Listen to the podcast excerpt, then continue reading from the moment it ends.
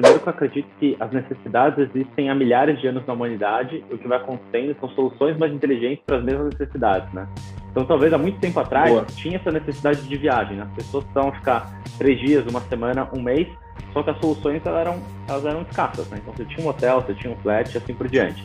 Então, a gente já primeiro abre um leque de opções que não existiam antes, né? Então, você tornar essa frente de locação flexível uma realidade a partir de tecnologia.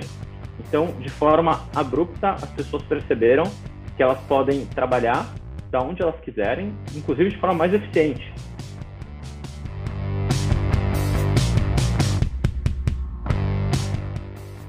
Pessoal do Papo de CEO, hoje estamos com Thomas Gus, CEO da Noma. Tudo bem, Tomás? Como é que você está? Tudo bem, Dario. Tudo ótimo com você. Tudo certo? Tudo certo, cara. A gente já estava trocando um papo aqui antes de começar a gravação, pessoal. Tomás estava falando um pouquinho aí dele e eu estava explicando um pouquinho aí do que o pessoal gosta de ouvir. Então, vamos ao que interessa. Tomás, antes de tudo, queria que você falasse sobre o seu modelo de negócio, sobre a Noma hoje. Sei que você já passou aí por algumas fases. Vamos, vamos é, destrinchar um pouquinho da sua história aqui, que eu acho que é bem legal, é bastante enriquecedora. Mas, para começar, vamos falar um pouquinho do seu modelo atual de negócios, o que você faz hoje. Boa, Dario, perfeito. Acho que para explicar o modelo de negócio, vale explicar a dor que a Noma eh, veio para resolver, né? Como que começamos o negócio e um pouco do que a gente faz. É, eu, primeiro, sempre fui um grande fã de viagem, gosto muito de viajar, morei um tempo no Canadá, morei um tempo em Madrid, e sempre quando eu viajava, eu percebia que tinha duas opções de hospedagem. De um lado, tinha a hotelaria tradicional, que eram aqueles apartamentos pequenos, uh, um pouco antigos, vários serviços que eu não utilizava, geralmente preços muito altos. E do outro lado tinha o Airbnb, que eram vários uh, apartamentos diferentes, de vários proprietários diferentes, em que a experiência era muito imprevisível. Então não sei se você já teve algumas experiências também no Airbnb, mas eu já tive péssimas experiências ali, que eu tive que pegar a chave em outro lugar, a limpeza não era boa, as coisas não funcionavam bem e eu não tinha nenhum tipo de suporte. Uh, então a Noma veio exatamente para cumprir, esse gap que existe entre o Airbnb e a hotelaria tradicional, garantindo uma experiência é, padronizada, então desde o momento do check-in, da entrada no apartamento, toda a facilidade até você acessar o apartamento também um apartamento com padrão de qualidade no nível bacana, no nível que funcione e que você consiga ter uma boa experiência. Uh, então a, a, ideia do negócio é exatamente juntar o mercado antigo da hotelaria com o Airbnb e garantir essa experiência em ficção. Então, nosso modelo de negócio basicamente é, é essa conexão né, entre o proprietário uh, e o inquilino final. E quando a gente fala de proprietário, a gente faz a gestão completa desse ativo. Então, olhando agora um pouco o problema do mercado imobiliário, há um número enorme de investidores imobiliários, tanto pequenos como maiores, institucionais, que fazem aquisição de ativos e não têm um suporte muito claro nessa gestão completa desse ativo. Olhando é, do ponto de vista do proprietário, que é nosso cliente também, a gente faz a solução completa do, do ativo e a gente distribui esse apartamento em mais, das mais diferentes plataformas, inclusive a nossa própria, com essa linha de meio termo entre hotelaria e Airbnb. Então, em linhas gerais, nosso modelo de negócio é, funciona dessa forma, Dario. Muito bom. E, e você sabe, Tomás, que por incrível que pareça, eu e minha mulher, a gente estava bem olhando alguma coisa nesse sentido. Eu, eu acho muito engraçado porque uh, eu gosto quando essas pautas caem como uma luva, sabe? E a gente estava pensando em, em, ficar um tempo em São Paulo, uh, porque a gente sempre cogitou sair do Rio, morar em São Paulo, acaba que eu, particularmente, gosto muito de algumas coisas aqui do Rio, mas em contrapartida, também queria ter uma experiência de viver em São Paulo alguma, alguma vez na vida. E a gente sempre ficou nessa. Ela, por sua vez, quer morar 100% em São Paulo, não quer nem saber do Rio. Uh, eu que sou, às vezes, mais um entrave. E a gente queria fazer um teste. A gente falou: bom, tem negócios aí também, a gente tem escritório em São Paulo. E aí eu falei: pô, vamos passar a temporada lá, por que não? Três meses, seis meses, mantém a casa aqui, fica em algo muito mais é, dinâmico, que não precise de algumas coisas. E, e aí cai aonde? Na Noma. Ah, é? Coisa boa, é. cara, não sabia. E aí tava, tava pesquisando aqui, na verdade a gente não fechou nada ainda, mas a gente tava pesquisando aqui, vendo várias, várias oportunidades. E, e putz, tá vendo? Você, seu negócio virou um papo aqui dentro de casa. Então, muito mais do que, do que essa conversa pessoal sobre o modelo de negócio. Eu acho que até minha mulher vai escutar depois do podcast, que ela tá, putz, mas será que funciona? Faz sentido? Eu falei, então, Paula, o nome da minha mulher, conversei com o CEO. Se você tá Boa. na dúvida se funciona, fala com ele lá. E aproveita, então, Dario. Acho que vai ser ótimo. Então, a gente vai ajudar no papo e também já te ajuda a tomar a decisão mais fácil. Pronto. Aí, vai, vou virar até cliente. Boa, muito bom, muito bom. É, e aí, uma coisa que eu achei bem interessante, é, falando de modelo de negócio e até olhando para a tendência de mercado, é, é, muito isso que você acaba se propondo, em conseguir trabalhar o ativo do investidor, uh, porque uma grande dor do, da galera que começou a trabalhar no mercado imobiliário, uh, começou a querer investir em imóveis, porque isso já é algo do brasileiro, né? O brasileiro gosta do mercado imobiliário e, na grande maioria, dos investidores de mercado imobiliário, eles não são investidores profissionais, né, como a gente chama. Sim. Eles não são pessoas que compram um ativo pensado ou ainda, depois que compram um ativo, não pensam em como trabalhar da melhor maneira. E vocês acabam assistenciando esse investidor, né? Esse cara que às vezes compra um ativo e não sabe trabalhar bem o imóvel até para rentabilizar melhor do que possivelmente ele rentabilizaria numa, numa locação tradicional, por exemplo. Sim, exatamente. Né? A gente vê, como você comentou, né, algo histórico do brasileiro, né, de ter aquele ativo, de deixar para os filhos, que é, é diferente você investir, por exemplo, numa cota de um fundo imobiliário, você ter aquele ativo. Tem um outro fator também no Brasil que você consegue liberar o FGTS para compra de um imóvel, então muitas vezes você não quer liberar esse FGTS para comprar um ativo para morar, mora de aluguel, está bem, mas você quer trazer como investimento imobiliário, então isso faz parte da realidade do, do brasileiro e a gente percebe que tem um mercado é grande uh, que, que, costuma fazer isso. E o que acontece, Dário, é que existe um formato mais tradicional desse modelo de, de compra de imóvel que o proprietário compra, ele faz contratar aquele marceneiro, contrata um arquiteto, tem um trabalho operacional para executar e coloca para alugar. Daí tem um contrato de 30 meses, tem o trabalho e assim por diante. Só que o que acontece nesse modelo, e cada vez mais os proprietários estão percebendo isso, eles sempre ficam com aquela pulguinha atrás da orelha. Eu estou fazendo o melhor negócio? Será que eu alugar aqui eu consigo ter a melhor rentabilidade? E o desafio e a valorização do ativo, uh, e o inquilino que vai ficar no apartamento vai deteriorar de alguma forma, e como que eu faço a renovação, taxas. Então tem várias dúvidas na cabeça do proprietário que à medida que esses negócios vão cada vez sendo mais uh, visíveis no mundo, então Airbnb, locações flexíveis, passa a surgir essa dúvida. Daí tem aquele outro proprietário que começa a se aventurar e fala, ah, eu vou fazer o Airbnb então, vou colocar aqui o Airbnb e ver o que acontece. Daí dá 30 dias, dois meses, ele percebe que ele está gastando muito mais tempo e que o tempo dele é muito mais caro que uma outra gestão. Então, nessa linha que você comentou, o que a Noma faz, propõe a fazer para esses proprietários, é primeiro trazer as decisões de investimento do proprietário com base em dados. Então, qual o melhor tipo de decisão que você tem para fazer com esse imóvel? Qual tipo de projeto você vai fazer? Você vai fazer um projeto mais premium, um projeto mais budget? Vai ser para uma locação de um dia, de dois, de três dias? Ou vai ser para uma locação de meses? Então, o primeiro passo é, a partir do nosso time de dados e com, com todos os estudos que a gente consegue fazer, tanto de dados internos como de dados externos, trazer qual o melhor tipo de produto que esse cliente pode é, utilizar para potencializar o seu retorno. Daí, a partir daí, toda essa gestão também a gente consegue ganhar por de escala, então desde distribuição, desde canal próprio, desde diversificação de canais que a gente consegue operacionalizar tanto no B2B, então tem empresas que adquirem diretamente é, as nossas locações, tem a pessoa física em OTAs, né, que são Airbnb, Booking, esse tipo de coisa, e também a gente tem pessoas como você, Dário, que você comentou, que é esse gap de locações mais longas, né? Então, tem aquela locação muito de short stay, tem a locação muito de long stay, e tem a locação é, limbo, né? Que seriam dois meses, três meses, que são muito mal atendidas. Então, a Noma consegue flutuar muito bem nessas diferentes locações, e a impressão para o proprietário é que, primeiro, ele tem uma solução uh, que está baseada em dados, né? então entender qual o melhor formato, qual a melhor forma de você conseguir investir. É uma solução 360, que ele não tem dor de cabeça, e o principal, ele não coloca todas, todos os ovos na mesma cesta. Ele consegue diversificar de forma inteligente, potencializando seu resultado. Então, em linhas gerais, é dessa forma que a gente ajuda e propõe até um melhor investimento para o investidor imobiliário. E do lado de quem loca, é, você acaba assistenciando bastante, porque eu estou vivendo exatamente isso, nesse momento, inclusive. Eu estou olhando para ano que vem ficar um tempo em São Paulo, mas eu nem sei se eu vou ficar em São Paulo, sabe? Eu quero ficar um tempo e talvez volte ou não, ou depois vá para uma casa maior, sei lá, não sei. Uh, mas eu, eu não queria ficar exatamente nisso, meio que jogado, entendeu? Fazer uma alocação que normalmente é um contrato de longo prazo, uh, ao mesmo tempo achar um lugar que realmente já esteja equipado. Uh, ainda tem essa questão de, putz, ser um, fazer um, um contrato rápido, um contrato que realmente faça sentido. Uh, a burocracia é importante, é claro, não dá para a gente fugir 100%, uh, até ser uma, uma dinâmica de locação de ativo, mas algo mais simples, direto e que eu fique lá e tudo bem.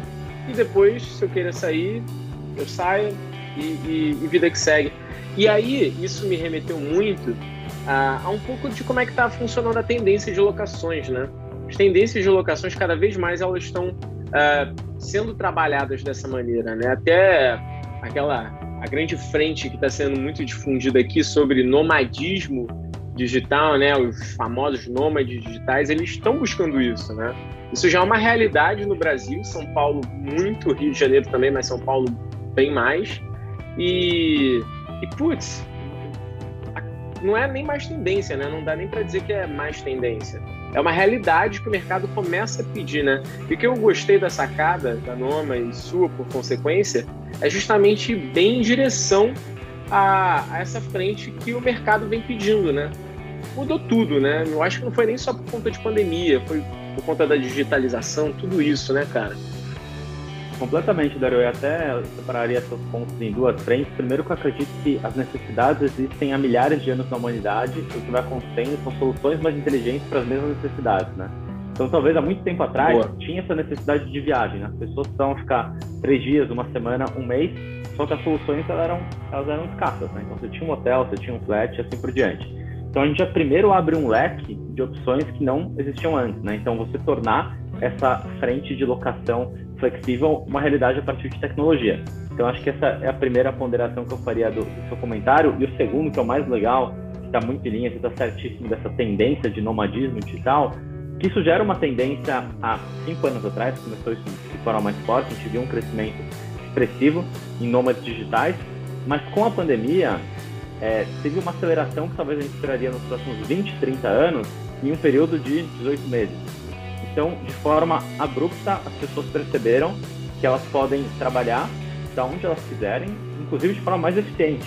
Então, não sei você, mas eu percebi que eu sou muito mais produtivo trabalhando na minha casa do que indo de reunião de um canto para o outro. É claro que tem a parte importante da cultura, da reunião, que isso não vai acabar, mas teve um grande shift no mundo uh, em que ficou claro que trabalho flexível veio para ficar. Né? Então, hoje, e, e, principalmente quando a gente fala de tecnologia, que ainda mais, né, um, um número cada vez maior de, número de pessoas que trabalham em tecnologia conseguem trabalhar totalmente uh, de forma remota. Quando a gente coloca essa composição de que, de fato, as pessoas trabalham de onde elas quiserem, abre um horizonte de possibilidades que não existiam antes. Então, eu acredito que hoje já é uma realidade, mas eu vejo uma tendência enorme de profissionais do futuro talvez sejam exatamente nômades, né? que não tenham uma casa é, específica e podem morar morar três meses em São Paulo, depois vou morar três meses no Rio de Janeiro, depois vou sair do país, vou viajar, vou estar trabalhando no meu dia a dia, mas vou estar conhecendo diferentes culturas. Então, algo que era totalmente inimaginável, houve um salto enorme, né, com essa, com essa maior investimento em tecnologia e maiores, melhores formas a gente ter essa, essa, essa conexão e principalmente com a mudança de mindset das empresas. Hoje, até dando como exemplo na Noma, 70% da, do nosso time é totalmente remoto. Assim, não vai no escritório, nem precisa ir, estão em outras cidades. Então, isso já é uma realidade. E a Noma poder ser um, um enabler para aumentar cada vez mais o número de pessoas que fazem isso e garantir possibilidades é algo que me deixa muito animado também. Muito bom, cara.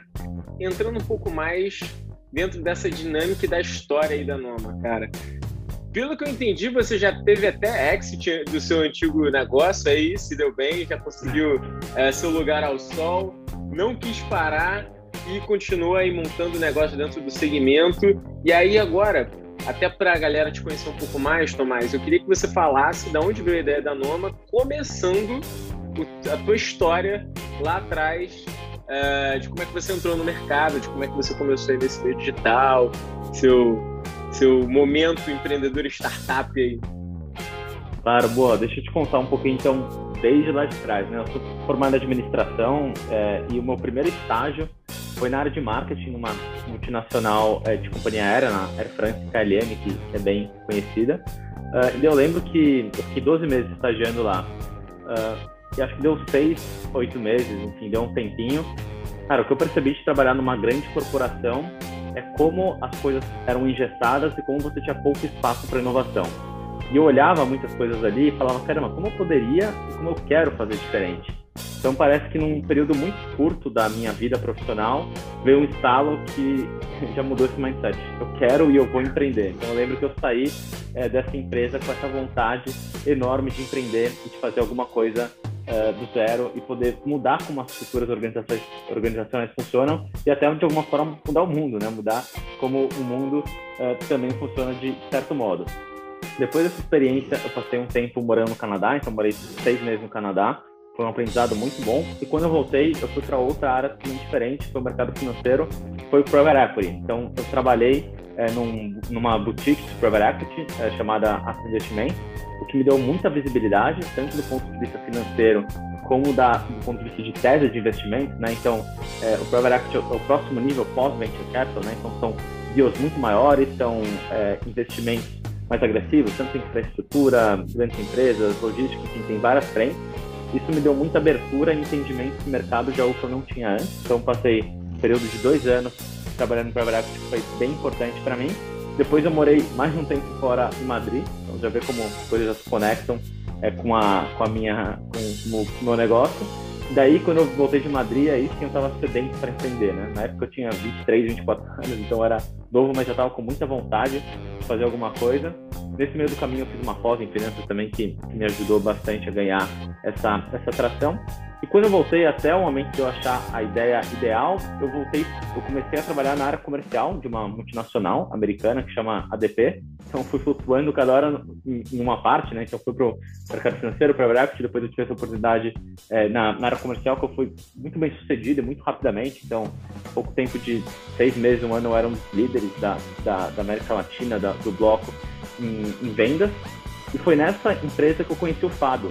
O Fábio, ele é o co-founder da Noma, ele fundou o negócio junto comigo.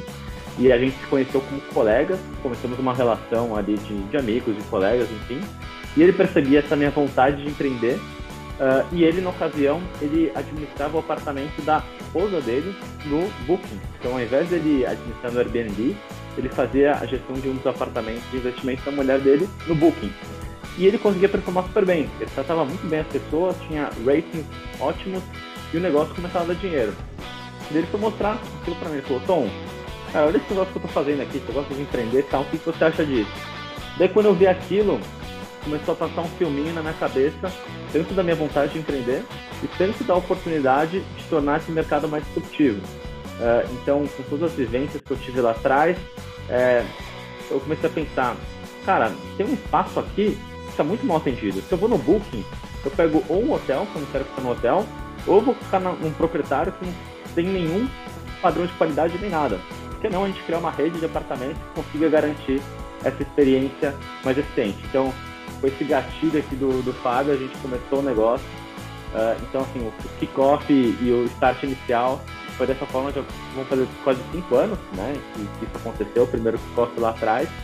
Uh, e foi dessa forma que, que a gente começou. Então, hoje eu já tenho mais tempo como empreendedor do que como profissional, né? Então, acho que é, já faz parte, mas na minha vida eu comecei a empreender muito cedo. Uh, e, e, enfim, é um pouco essa história de como tudo começou lá atrás, velho. Cara, golaço, muito bom. E, e aí, meu amigo, vocês começaram a trabalhar com essa questão de short stay é, é, é como é denominado, né? Short stay, né? Uh, a pessoa que fica em curto espaço de tempo dentro de, um, de uma acomodação, certo? Isso, short stay, perfeito. Exatamente essa, essa definição. E do nada, como é que vem a Loft no teu caminho, meu irmão? Boa, eu, eu, eu, contei toda a historinha até o, o day one da, da, da e, um detalhe, né? A gente chamava o hotel, tá? Vale, vale lembrar que a gente é Noma somente há oito meses. Antes, o nosso nome inicial era o hotel, uh, com U. Uh, então, contei um pouco a história de como que começou ao, ao hotel lá atrás. Uh, e daí deixa eu agora contar outra parte da história até chegar na Loft. Uh, dentro do hotel, quando a gente começou, a gente começou com um apartamento. A gente começou num modo muito bootstrap, né? Então, para quem não sabe, bootstrap é aquele modo de você empreender sem capital. É mais desafiador ainda, mas traz muitos aprendizados nesse processo. E a gente começou com o apartamento do pai do Fábio. Então, a gente pegou um apartamento lá, fez o nosso MVP e colocou para rodar e a gente percebeu que tinha uma demanda enorme, né? as pessoas estavam querendo aquele tipo de produto. Do nosso lado, tinha uma proprietária que tinha sete apartamentos, aquele mesmo caso de proprietária imobiliária que eu comentei, e a gente fez a locação desses sete apartamentos e passou a sublocar na nossa plataforma, né, pelo por Booking, por todos essa, esse tipo de plataforma. Dário, eu lembro que naquela época a gente alugava por 1.300 os apartamentos e a gente sublocava por 5 mil. Era basicamente Beleza. essa conta que a gente fazia e que fez o negócio começar a dar atração. Então a gente começou com a nossa operaçãozinha lá, tinha 8, 10 apartamentos. Daí o que aconteceu? Todo mundo que ia nesse empreendimento que a gente operava para comprar um apartamento, né? então o cliente da incorporadora que ia comprar um ativo, ele olhava a nossa operação e falava: Olha, incorporadora, eu só vou comprar se eu colocar na operação da hotel. Senão, nem quero. Eu quero comprar para eles fazerem a gestão. Então foi aí que teve um estalo que a gente percebeu: olha, a gente não está resolvendo somente um problema do inquilino, né? de quem está passando alguns dias no apartamento. A gente está resolvendo um problema enorme da incorporadora. Está construindo um monte de produto, um monte de estúdio em São Paulo para investimento e não está dando a solução de investimento. É, então, com, essa, com esse insight que a gente teve nesse curto período de tempo, a gente foi falar com as incorporadoras. Então, a gente bateu na porta de algumas e a gente conversou com a Cetim. Então, a Cetim é uma das maiores incorporadoras é, do Brasil, de São Paulo e, e do Brasil, então, incorpora, incorporadora bem referência nesse mercado. Uh, e eles estavam entregando um prédio no centro com 100 unidades em estoque e a gente propôs fazer a gestão de parte desse estoque para aumentar a liquidez desses ativos, né, para que eles pudessem vender de forma mais rápida. Foi um grande sucesso, a operação foi muito boa, a gente conseguiu operacionalizar muito bem essas unidades, com uma taxa de ocupação boa, a CETIM também passou a vender as unidades então, a partir daí, a gente começou a ganhar uma musculatura mesmo nesse modo bootstrap nos primeiros dois anos. Né? Então, os primeiros dois anos foi muito de esforço de trabalho, de pegar, juntar um trabalho de formiguinha, e a gente chegou aí num nível de 60 apartamentos de 2017 a 2018. Daí, no final de 2018, a gente falou, ok, temos esse modelo, mas acho que viu um pouquinho, a nossa missão é grande, assim, né? A gente quer fazer algo muito grande que tenha um impacto maior. E a única maneira de fazer isso é com acesso ao capital, né? Como que você consegue trazer capital para a mesa para garantir e dar mais acesso ao seu produto a um número maior de pessoas? Então a gente falou, beleza, onde que a gente procura dinheiro, né? O primeiro passo do, do empreendedor, onde que eu levanto capital para fazer o negócio crescer mais rápido? Então a gente convidou o próprio Antônio Cetim, que é o dono da incorporadora que apostou a gente em primeiro lugar, um cara que eu admiro muito e que tem muita influência, que conhece muita gente também, e a gente fez o convite dele ser nosso primeiro investidor anjo. E ele uh, nos indicou o Roland Bonadona, que é o ex-CEO da Core, então nome da rede Accor na América Latina, foi o CEO em todo, de todo o grupo. Então uma grande referência global em hotelaria e ele também topou fazer parte do negócio. E junto com eles a gente teve o Dani Muscati, ex-CEO da Even, três nomes muito, muito valiosos, aí, muito, muito fortes no mercado, que fizeram esse primeiro aporte de investimento. Então 18, 19, com esse investimento a gente foi de 60 para 200 unidades, então a gente já deu um boom importante aqui em termos de crescimento, foi bem expressivo uh, e relevante para o nosso negócio. E daí em 2020, né, no ano passado, a gente estava com esses 220 apartamentos crescendo pra caramba, indo bem, velocidade, mostrando tração. E a gente começou a olhar a nossa segunda rodada, né? Que o próximo start depois desse Angel Investor seria um seed seria algo do tipo. Então a gente começou a falar com alguns fundos de venture capital, começou a falar com alguns fundos do mercado imobiliário a gente está próximo a fechar uh, um deal uh, com, com, com, outro, um outro potencial parceiro. E aos 48 do segundo tempo, a Lost bateu na nossa porta. Por algum acaso, a gente conheceu eles. A gente estava tentando fazer algum tipo de deal com, com os apartamentos que eles compravam, enfim, alguma coisa nesse formato. A ideia Loft nos conheceu, contei um pouquinho dessa história que eu estou contando aqui para eles, o que, que a gente vinha fazendo. É, a Loft estava muito bem capitalizada no momento, tinha feito, acabado de fazer o Series City, acabado de se tornar um unicórnio. Um, e eles falaram que tinham muito interesse que nós fizéssemos parte do grupo para pilotar exatamente a frente de locações, uh, essa locação mais curta, né? Então, quando a gente fala de grupo Loft, tem uma visão de longo prazo, gente está em todas as fases é, da vida das pessoas no mercado imobiliário, então tem desde a fase da compra e da venda, do crédito até a parte de locação, olhando para prazos curtos de tempo. E a Loft percebeu que a hotel na época poderia ser a empresa que endereçaria muito bem essa frente. E daí a gente conheceu os fundadores da Loft, vimos que tinha um alinhamento cultural enorme, admiro muito também as pessoas que estão lá, e a gente percebeu que junto com eles a gente poderia construir algo que gerasse muito mais valor, que gerasse muito mais disrupção para esse mercado, que a gente teria com as pessoas e com as conexões certas, e a gente tomou a decisão de fazer essa venda uh, integral da, da Noma para a Loft.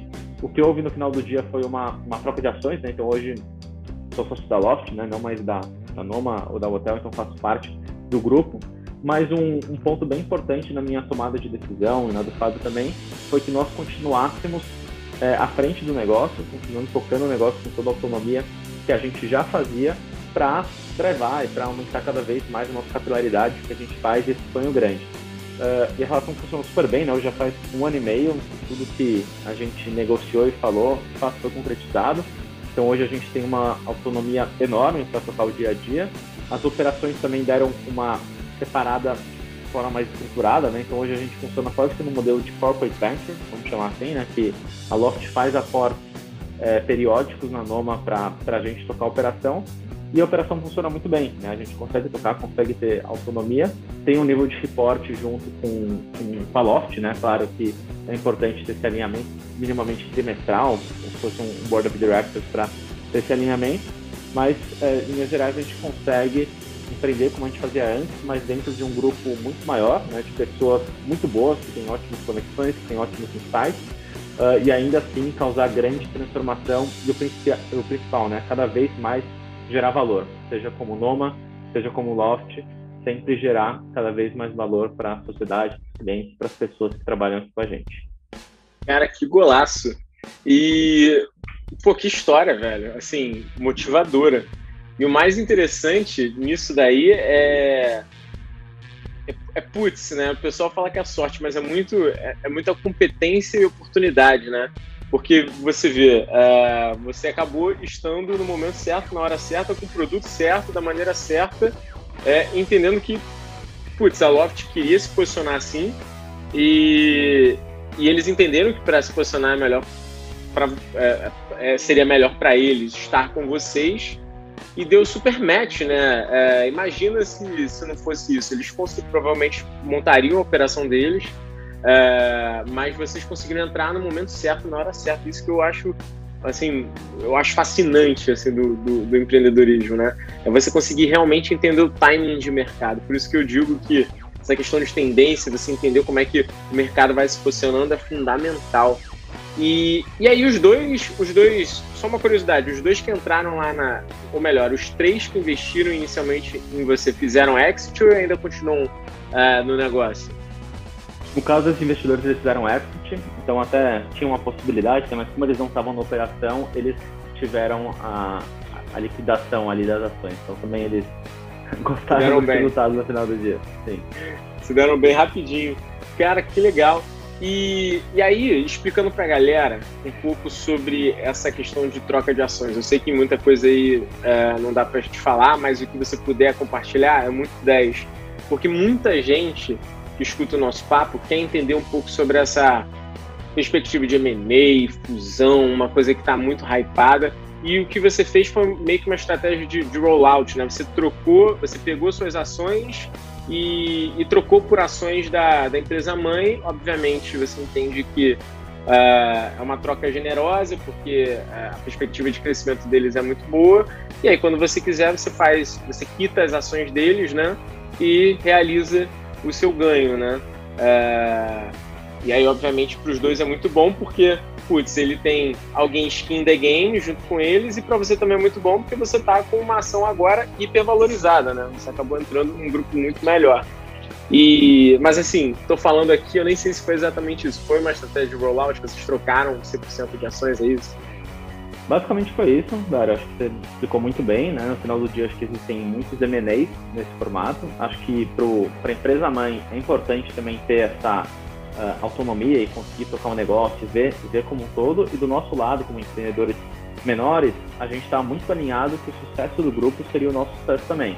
Então a gente passou de ser simplesmente founders uh, da Noma, passamos a ser sócios de um grupo maior e com alinhamento de interesses que, fazendo a Noma dar certo, também há um upside de ações da, da Loft lá na frente uh, e que as coisas se conversem assim. Então, até aproveitando que você comentou que é um papo muito hype esse, né, que acho que tem acontecido bastante, é. eu acho que é, é, importante os fundadores, né, os founders que têm esse negócio, entenderem o quanto eles estão alinhados, tanto culturalmente, e como, é, em termos de valores, né, com os founders da, da empresa mãe, do que está sendo construído e o quanto você está tá comprado, porque é de fato uma sociedade, né?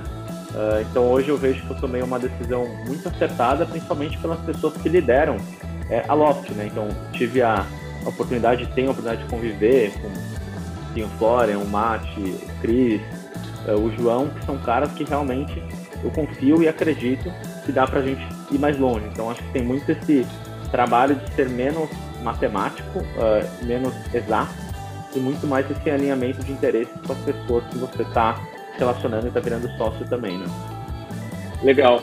E dentro dessa perspectiva, eles, a, a Loft, é, você citou que eles funcionam mesmo meio que um, um corporate venture, né? Ou seja, uma empresa que também aporta é, gradativamente quando necessário dentro uh, da Noma, né? Ele, ele, deve fazer outros rounds, imagino se você bater ali alguns alguns achievements, né? Algumas algumas metas nesse sentido. É mais ou menos isso? Perfeito. Perfeito, funciona assim. Acho que no final do dia é muito parecido com uma startup convencional, né? Então a gente tem uma visão, e a gente tem a visão de longo prazo, de médio e de curto. Quando a gente fala de curto, é um plano de negócios. Então, ok, o que a gente vai fazer em 2022? Quantas unidades a gente vai chegar? Qual é a nossa estratégia? Quais são os caminhos? E quanto dinheiro a gente precisa para isso? Se a tese for compelling, fazer sentido, eles fazem um aporte como o fundo de venture capital faria. Uh, e daí a roda vai girando assim. Então, em é. linhas gerais, funciona muito e é ótimo, né? Porque eles já são pessoas de venture capital, né? Então eles já conhecem muito bem como funciona e, e linhas gerais funciona assim no final do dia. Cara, muito bom. Isso é uma coisa que eu estava lendo até recentemente, Tomás, na Distrito. E esse segmento de, de corporate venture está crescendo absurdamente agora. Assim. O pessoal está indo de cabeça. Tava lendo se não me falha a memória, que uh, a gente já já está chegando a metade dos ou um terço, talvez, dos investimentos de, de venture capital, né? Então, os corporate ventures estão entrando muito forte no mercado. Uh, e, e, eu acho que isso, na verdade, vai acabar sendo uma tendência que já rola muito nos Estados Unidos de consolidação, né? Você acha que a Loft, ela, ela agora que você é sócio também, né? Você pode dizer, Uh, a Loft tem muito essa estratégia né, de, de consolidação de mercado, não é? Sim, acredito que sim, acho que está no DNA da Loft, né? Então, a Loft começou com o M&A, né? Então, fez a primeira aquisição já do modelo de negócio do iBuyer e depois se inverteu. E ela continua fazendo isso de forma constante e ela tem mostrado que faz isso muito bem. Então, eu vejo que quando você olha para essa estratégia, é muito mais do que somente adquirir uh, o negócio, então a receita ou lucro, mas você está adquirindo os empreendedores que estão tocando o negócio. E quando você consegue criar essa rede de bons empreendedores fazendo bons negócios, mais valor, mais equity seu business tem. Nessa linha que você comentou, Dário, que eu concordo muito, que é uma tendência, eu acho que cada vez mais as empresas estão percebendo que a melhor forma de você gerar valor de conseguir virar o ponteiro de forma mais rápida são com empreendedores, são com aquelas pessoas que sabem tocar o negócio, que têm o brilho nos olhos de fazer, que conseguem é, capilarizar cada vez mais essa energia, essa vontade.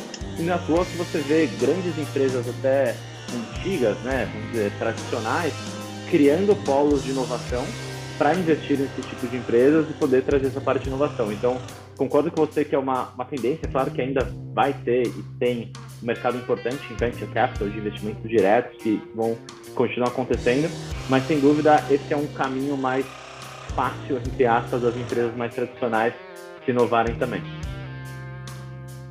Perfeito. E o que mais acho legal ver dentro dessa perspectiva é, é justamente os empreendedores que se ligam nisso, sabe? Porque dentro das rodas, assim, dos ecossistemas uh, que a gente vem trabalhando, conversando, muitos empreendedores não estão se ligando nessa atual. E sendo muito sincero, o corporate venture, em, em muitos momentos, ele faz mais sentido do que o Venture Capital, né? Muito mais sentido, porque é um cara que normalmente, nem sempre, mas normalmente ele é ligado ao setor, então ele vem com um know-how absurdo para injetar ali dentro. Ele é, tem uma confiança também diferente de, de muitos investidores, né? Que, putz, é, podem entender do seu negócio, mas não tão skin the game ali no segmento. E, e mais do que isso, você acaba tratando com, com uma entidade só, né? Uh, porque isso ajuda bastante, né, cara? E, e assim, eu, eu tô meio fascinado, por isso que eu me amarrei nessa pauta, cara. Eu acho que assim, uh, dá para ver que eu tô meio empolgado, né? Mas, uh, mas eu me amarrei nessa pauta porque você, assim, juntou muito o que eu queria conversar aqui, sabe, no papo algum dia. De justamente a gente entender corporate, corporate venture, que está rolando bastante, segmento, entendimento de tendência, sabe? E, e, como é que você trabalha isso de uma maneira geral. E, é legal ver que, putz, você traz muito isso, né? Agora, você acha que o fato de você. Aí uma, uma curiosidade, você acha que o fato de você já, já ter trabalhado em Venture é, foi um divisor de águas para você fechar esse deal, cara? De você ter trabalhado em Equity antes? É. Cara, acredito que, que não. Eu acho que assim, o que foi divisor mesmo foi a nossa execução, né? O que, que a gente construiu até aqui, um pouco da nossa visão. É, não vejo como é, fator principal, acho que não tem muitas regras, então acho que tem alguns níveis de. Você tem algumas coisas que você fez na carreira te facilita, mas eu acho que não tem nenhum rule né? nenhuma regra de ouro ali que você precise fazer. Eu vejo que não. E daí, só aproveitando um ponto que você falou, Dara, eu vi que você, você ficou animado e podendo contribuir um pouco como que os empreendedores podem pensar nisso, eu vejo que o sucesso é, assim, parece ser uma versão meio romantizada do que é sucesso, né? O sucesso depende muito de cada um, né? Talvez o sucesso de uma pessoa seja virar um unicórnio e estar tá lá na IPO e você ser é, ser 15% do negócio e virar um, um, bilionário, ou pode ser que o seu sucesso é você ter independência financeira e continuar focando e causar um impacto maior na vida das pessoas. Então, realmente não tem regra de ouro, e, e eu concordo com você, né? Eu acho que o que o empreendedor tem que ter é uma visão antenada das possibilidades que existem e o que é o sucesso para ele. Porque às vezes também você tem uma expectativa de sucesso ser tão grande, tão alta, que a chance de você se frustrar é muito maior. É mais fácil você abaixar pouco a régua e ver o que é o upside lá na frente e pensar em ciclos também. Na vida do empreendedor ela é muito longa, né? Acho que tem uma certa ansiedade, uma romantização de vou fazer a startup, vou ter um funding, vou vender no ano 2, ano 3. O maior aprendizado que você vai ter como empreendedor é o próprio aprendizado. Esse é o maior ganho que você tem. Não o ganho financeiro. Isso não tem, é, não está precificado, mas vai ser precificado ao longo da sua vida com as oportunidades e as decisões que você toma.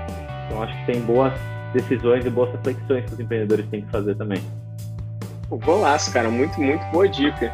Isso acaba indo muito de encontro do que você falou anteriormente sobre é, o investimento não ser só na ideia, né? Ser muito nas pessoas, né? O, o valuation que você acaba negociando ali é, acaba tendo um peso muito grande é, nas pessoas que vão executar, né? E cada vez, cada vez mais o mercado brasileiro é, de investimentos consegue visualizar mais isso, né? Eu tenho sentido muito isso até em conversa com investidores e, e etc, que esse peso vem, vem tomando corpo, né? Você acha que isso, isso, inclusive, deve ter sido um ponto de inflexão aí para vocês?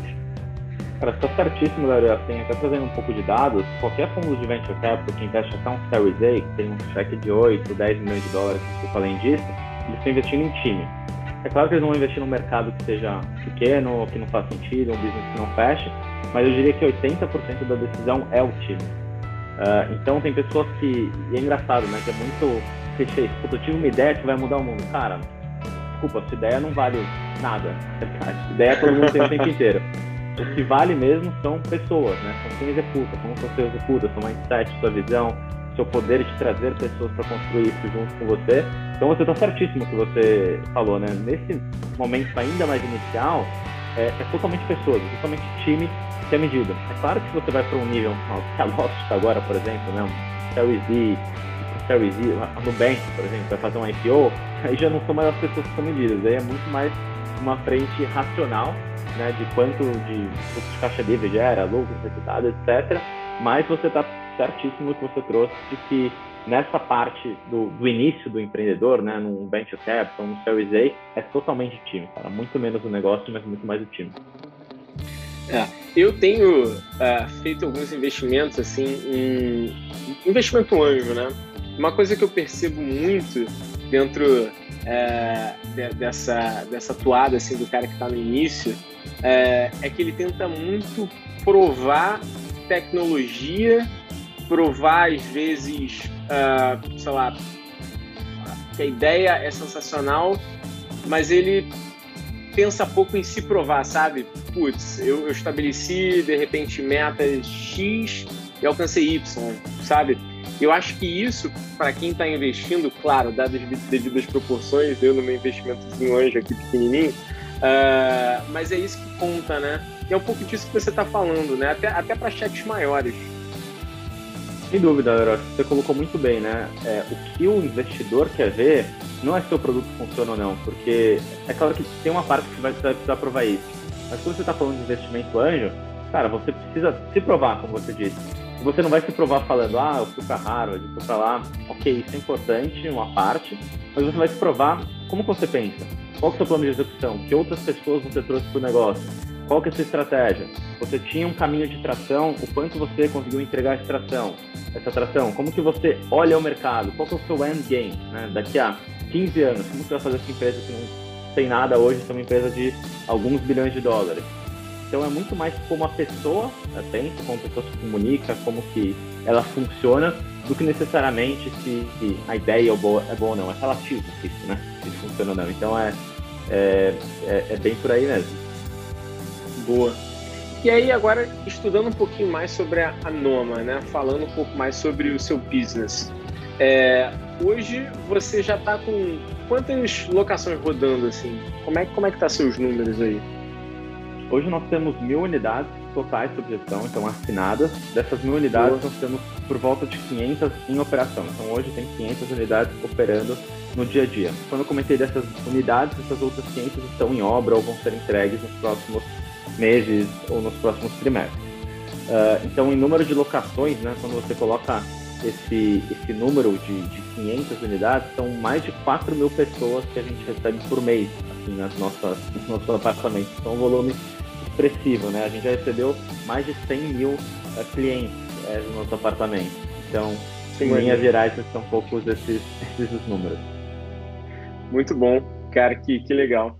E ainda dentro dessa dinâmica mil unidades, você hoje está com quantos colaboradores para tocar a operação?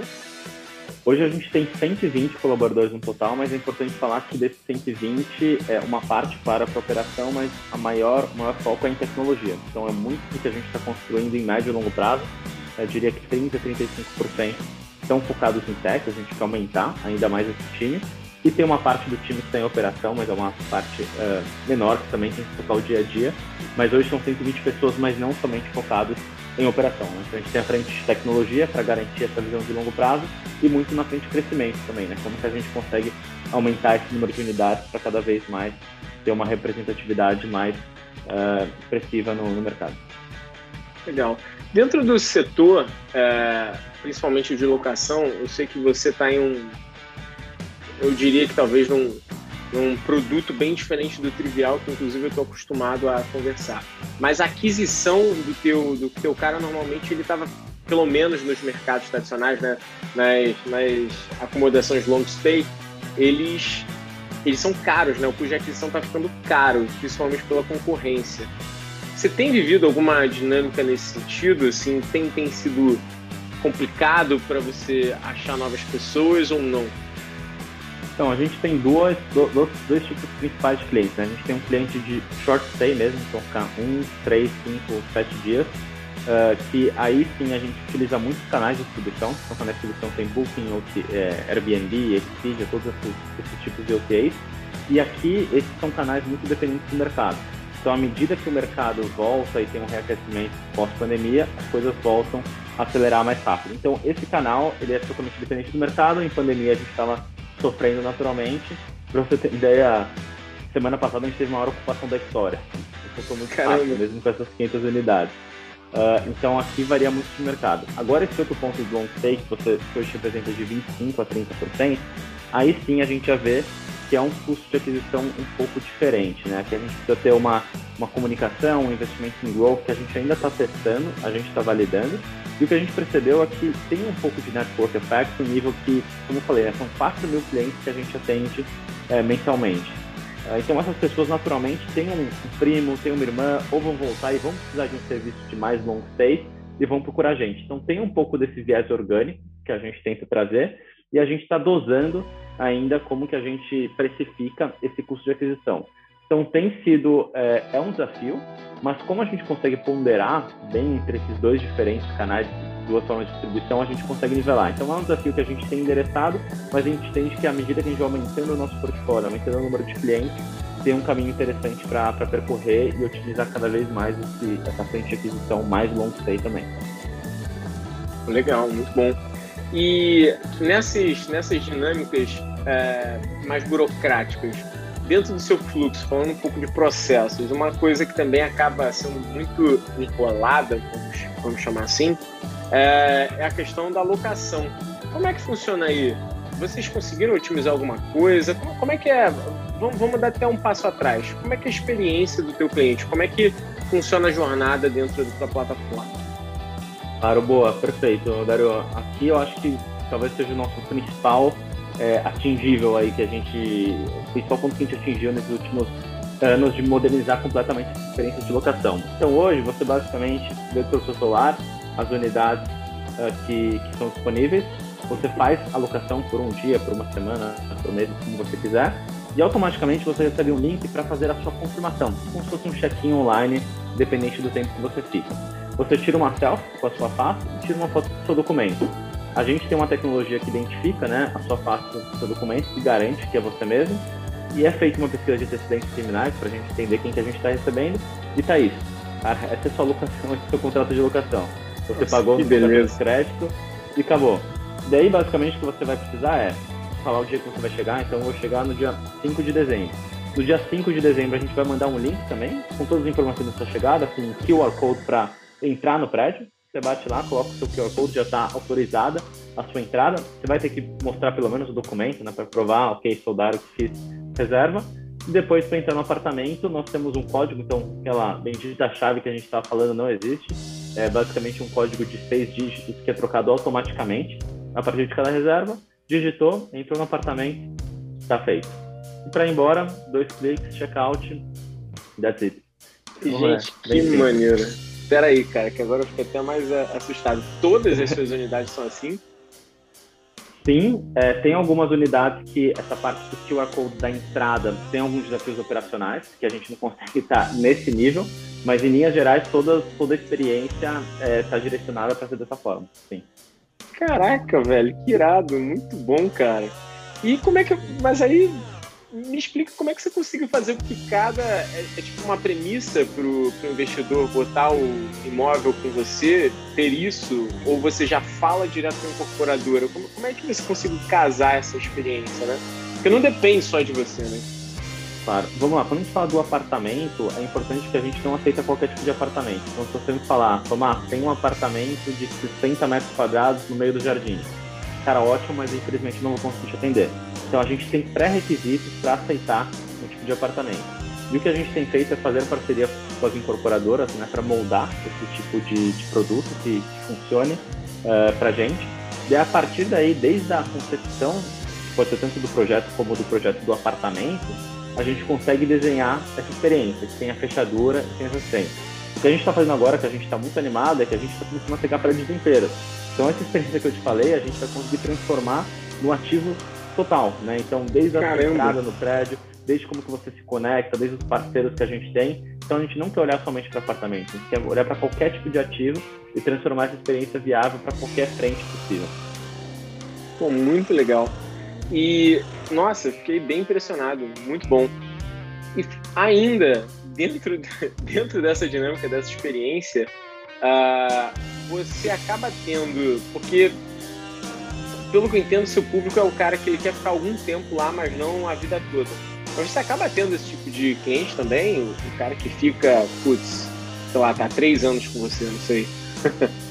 é, na verdade não, era o que acontece. Para esse cara, no final do dia, acaba não compensando muito, né? Porque como você viu, exatamente o que a gente oferece é a flexibilidade, é o apartamento pronto, etc. Esse cara que vai ficar três anos, ele acaba querendo ter alguma coisa mais com a cara dele, né? Uma casa. Que acontece que é bacana é que a gente tem muitas renovações, né? Talvez não tenha chegado o período de três anos, mas talvez uma hora chegue. Então o cara ele fica dois meses, gostou muito e ele renova, renova, renova. Então a gente ainda não chegou no tempo de ter uma pessoa de três anos, mas ninguém fala, puta, vou morar aqui três anos. Mas ela pode ir indo e renovando essa experiência. Então é um mindset um pouco diferente. Legal. E aí como é que funciona na hora da renovação? Tipo, vou alugar uma, um apartamento lá em São Paulo. Uh, e aí aluguei por um mês. Putz, chegando ali cinco dias você me avisa ou já era? Se eu não falar nada, eu tô fora, perdi o, perdi o imóvel. Como é, como é que é isso? Agora é quase é. um consumidor aqui, já estou até perguntando também. Claro. Boa, então, teoricamente, né, você tem o prazo vigente da sua locação, né? Então você tem acesso àquele apartamento até o dia X, e depois desse dia X você não tem acesso. Então, caso você tenha um interesse de renovar, você pode entrar em contato com a nossa equipe, né? Então a gente tem uma equipe com suporte completo. A gente quer fazer isso totalmente automatizado, né? Mas são momentos, então você entra em contato e fala, olha, eu quero renovar. Desde que haja disponibilidade, você consegue fazer essa renovação. E no pior das hipóteses, a gente fala, olha, vai ter um morador que vai entrar agora, mas a gente tem outra opção de locação. Então, assim, é importante que haja essa comunicação e que o cliente fale quando ele precisa, porque todos os apartamentos estão sempre disponíveis para distribuição, né? Então, esse, então, quando você for falar com a gente, Dario, ajudar, tem que planejar antes, avisa, avisa uns cinco dias antes para a gente conseguir estender sua reserva, mas é muito fácil e vai ser tranquilo. Legal, boa. E, cara, sensacional, assim, eu acho que esse modelo cada vez mais vem, vem tomando corpo.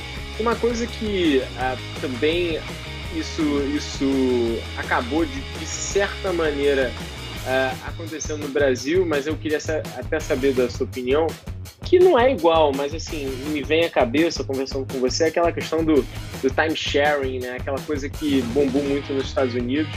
Uh, e aí eu queria entender o que, que, você pensa sobre isso, cara. Você vê que aqui no Brasil vai fazer sentido, faz, é próximo do que você está fazendo, não é?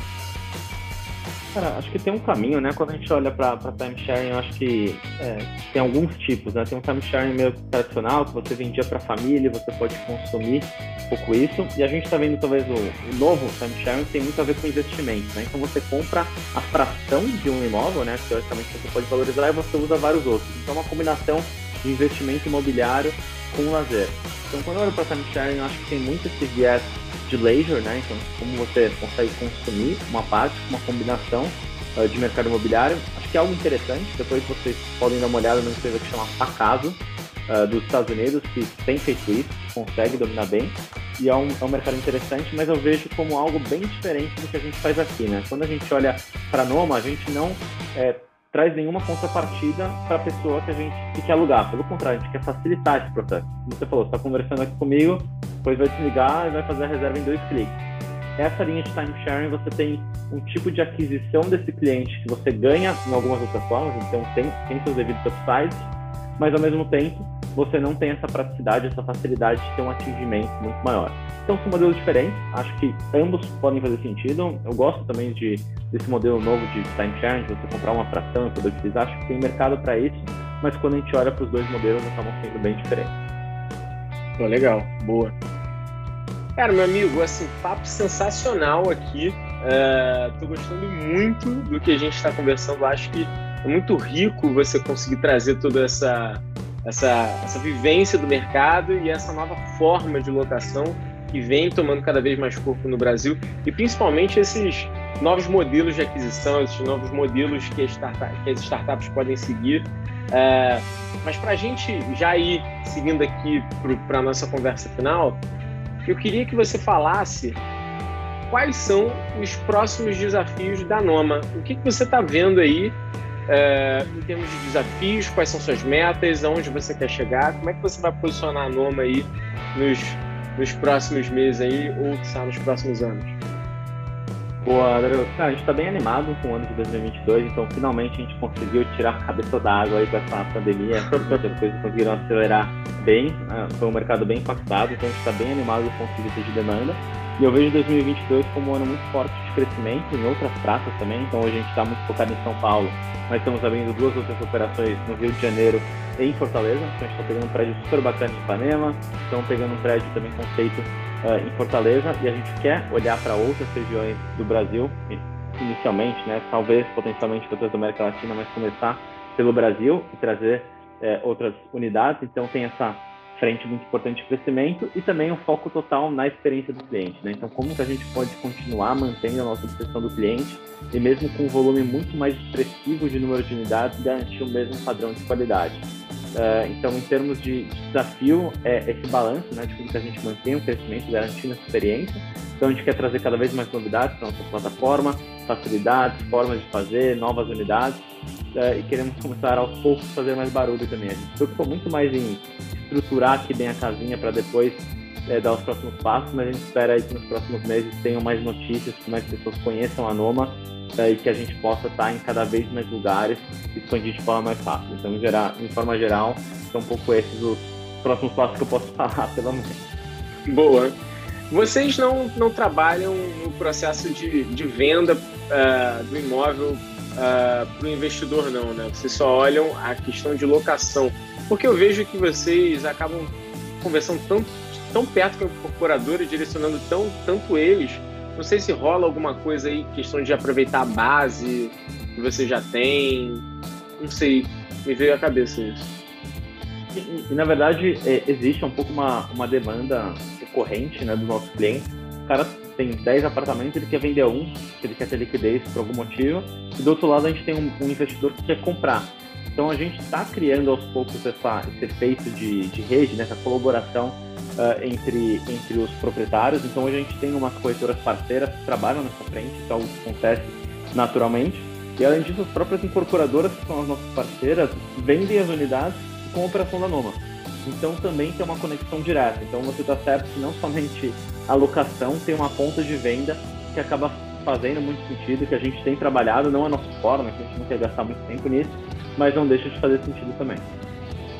Legal, Tomás. Tomás, cara, papo 10 contigo.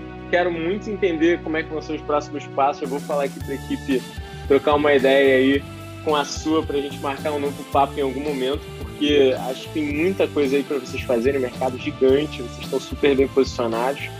E queria te dar a palavra final, queria saber aí o que, que você diria para o empreendedor que está começando, que está escutando a gente aí, que está atuando de repente no mercado imobiliário? O que você poderia passar aí de ensinamentos para esse cara? Boa, Dario. Bom, acho que os principais é difícil dizer um, né? Deve ter algumas palavras que eu vejo como, como mais importantes, né? Uh, mas eu acho que para qualquer empreendedor, eu acho que era muito o que a gente estava falando antes, é muito mais do que ideia, uma paixão, você fazer onde você quer estar, é executar. Você só vai executar sentando a mão na cadeira, planejando, trazendo as melhores pessoas, invista nas melhores pessoas, não somente para ter no seu time, mas para se relacionar com as melhores pessoas.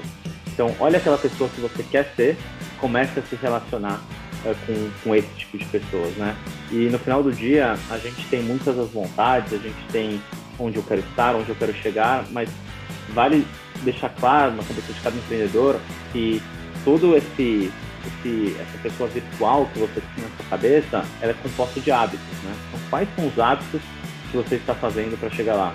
É, que livros você está lendo, como você está se aprofundando, que tipo de pessoas você está se relacionando, como que você está trazendo a sua saúde emocional e física para dentro disso. Você não vai conseguir fazer isso trabalhando 20 horas por dia, você vai fazer as coisas mal feitas. Uh, então, saber balancear é, a sua vida emocional, seu trabalho e seu propósito são é, a chave para você conseguir cada vez ir mais longe. Então, em linhas gerais, eu falaria um pouco disso, Daniel.